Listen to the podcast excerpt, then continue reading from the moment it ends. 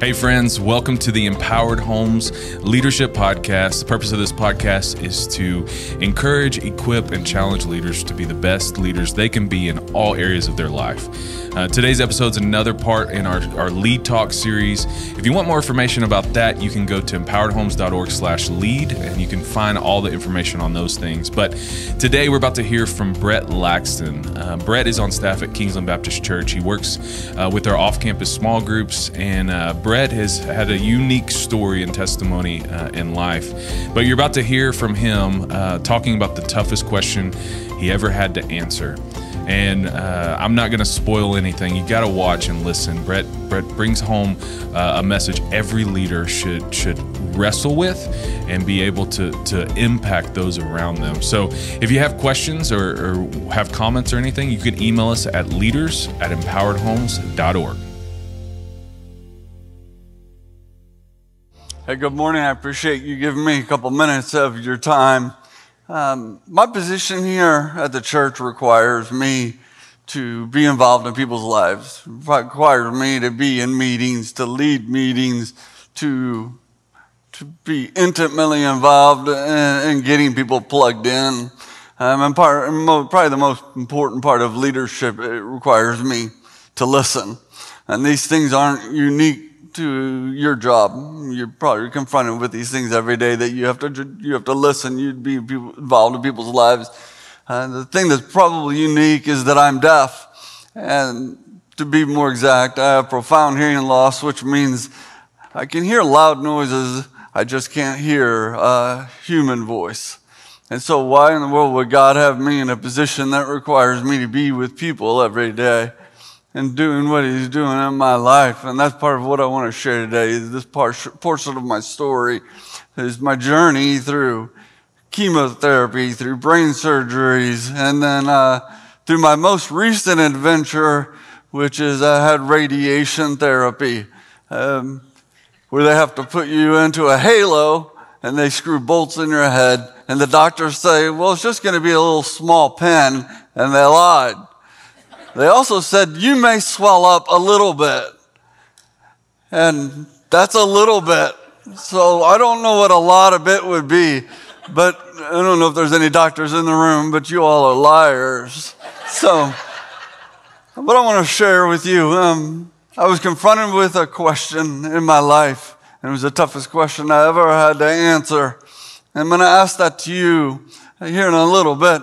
First, let me give you a little bit of backstory. I grew up in uh, Columbia, Illinois, which is a small town outside of St. Louis, Missouri. So we are diehard, over the top, obnoxious Cardinal fans. I grew up in a normal family. Uh, my parents stayed married.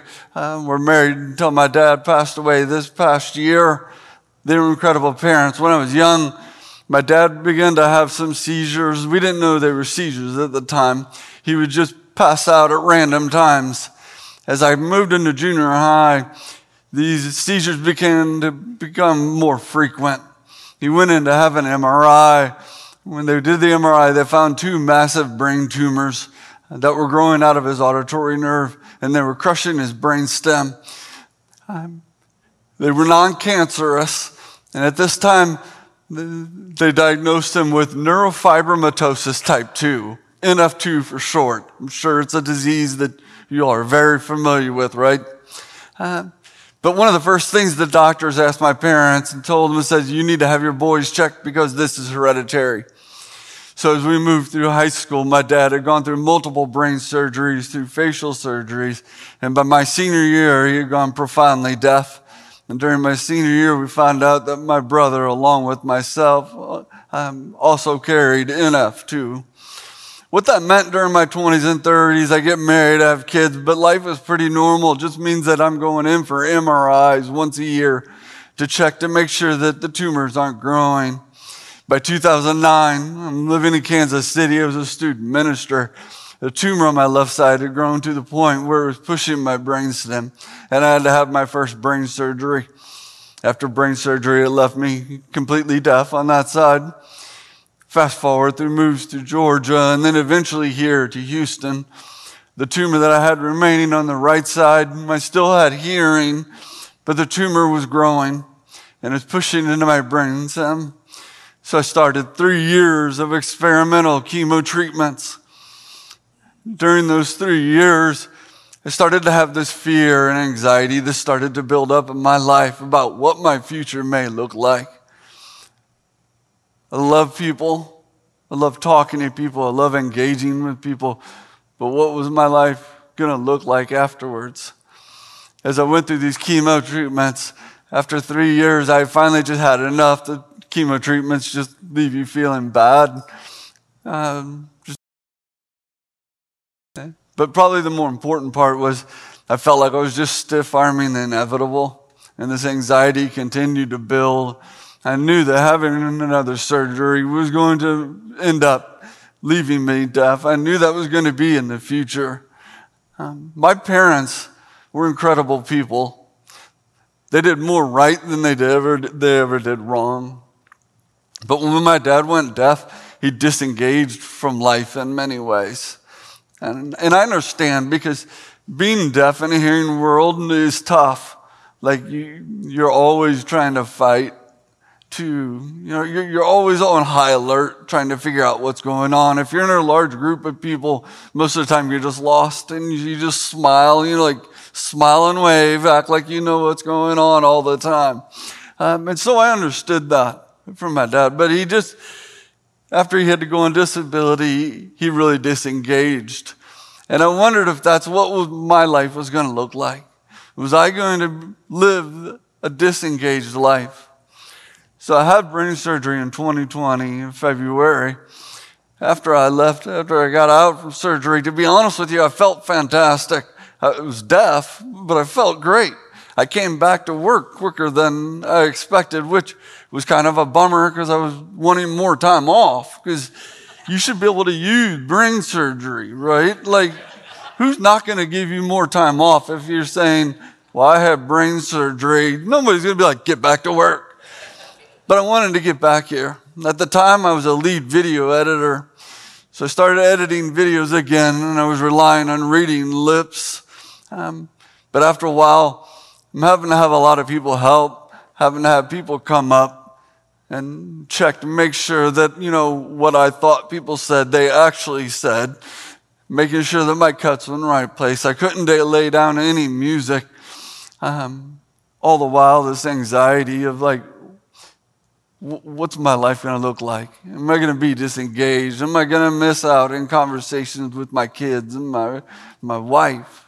And then my coworkers, after a while, I went down, after about three months, I went down to Brad and I just said, I can't do this anymore. After several conversations, Brad said, Would you want to become the off campus community group leader? And I immediately said yes. And my answer may have looked very confident, but on the inside, I was really scared. I remember driving home with all these fears. It's crazy in our lives how our insecurities and how loud the voice of self doubt can be in our lives. I was screaming out. I went home. I told my wife about the position. She was excited, but my wife is not one who's going to feel sorry for me or let me feel sorry for myself. And so I told her about the position. I also told her about my fears. And her reaction was like, Whatever, you're going to do fantastic. Quit throwing yourself a pity party, get after it. But it was at this point in my life where God really confronted me with a question. And it's a question that if our kids were confronted with it, if your friends, if your coworkers were confronted with this issue, you'd be very straightforward in encouraging them. But when you're asking it about yourself, your inner voice and insecurities, it says something else to you. The question that felt like the Lord was asking me was, Are you going to allow your current circumstances to dictate your future? Let me ask that again. Are you going to allow your current circumstances to dictate your future? What you can and cannot do? A couple of other questions I want to ask for you to go along with this is for you, what are your insecurities? What are your current circumstances that you are allowing to limit your leadership? The second question is Who in your life is allowed to speak truth into your life? I found that as those voices of insecurities and self doubt, and they speak so loudly, one of the ways that we can quiet those voices is by surrounding ourselves with the right voices. If you're the smartest one sitting at the table, you're probably sitting at the wrong table. The third question is who are you relying on?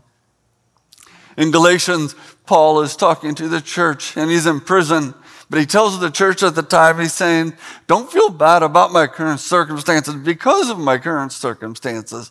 I'm able to build relationships with prisoners and prison guards. We're seeing God move in ways that we would have never seen him move had it not been for these circumstances. And then he says, I hope that you're able to experience the width and the depth and the height of God's love. My son Graham is a junior in high school. He plays baseball. Ever since he was in T ball, you get done with a game, the coach would rally all the kids around and give some incredible, you know, rah rah speech. And ever since Graham was in T ball, when he would get done with that speech, I would say, Graham, what did coach say? He'd always give the same answer. I don't know. He's in high school and he does a little bit better with it, but there's still times that I, i ask Graham, what did coach say? I don't know. What he remembers is the coach that sends him a text that says, Hey, I have an open slot in the batting cage. Come take some swings. Or the coach just stays after and hits him ground balls for an extra 30 minutes. He remembers the coaches that put actions to their words. And as leaders, we can put up front, we can say all of these inspiring things, but if we're not willing to deal with our insecurities, our lives say something different, and our words just become words. And I say this with all humility because I'm not the hero of my story. The hero of my story is Jesus and the people that Jesus has surrounded me with. So again, I say this in humility. But I hope that my life and the circumstances that have taken place, I hope that what people are able to see and my family are able to see and my kids are able to see, my coworkers and friends, is because of these circumstances. What I hope they see and experience is the height and the depth and the width of God's love in a way that they would never been able to experience had it not been for this. So, one more time, are you going to allow your current circumstances to dictate your future? I appreciate your time. Thank you.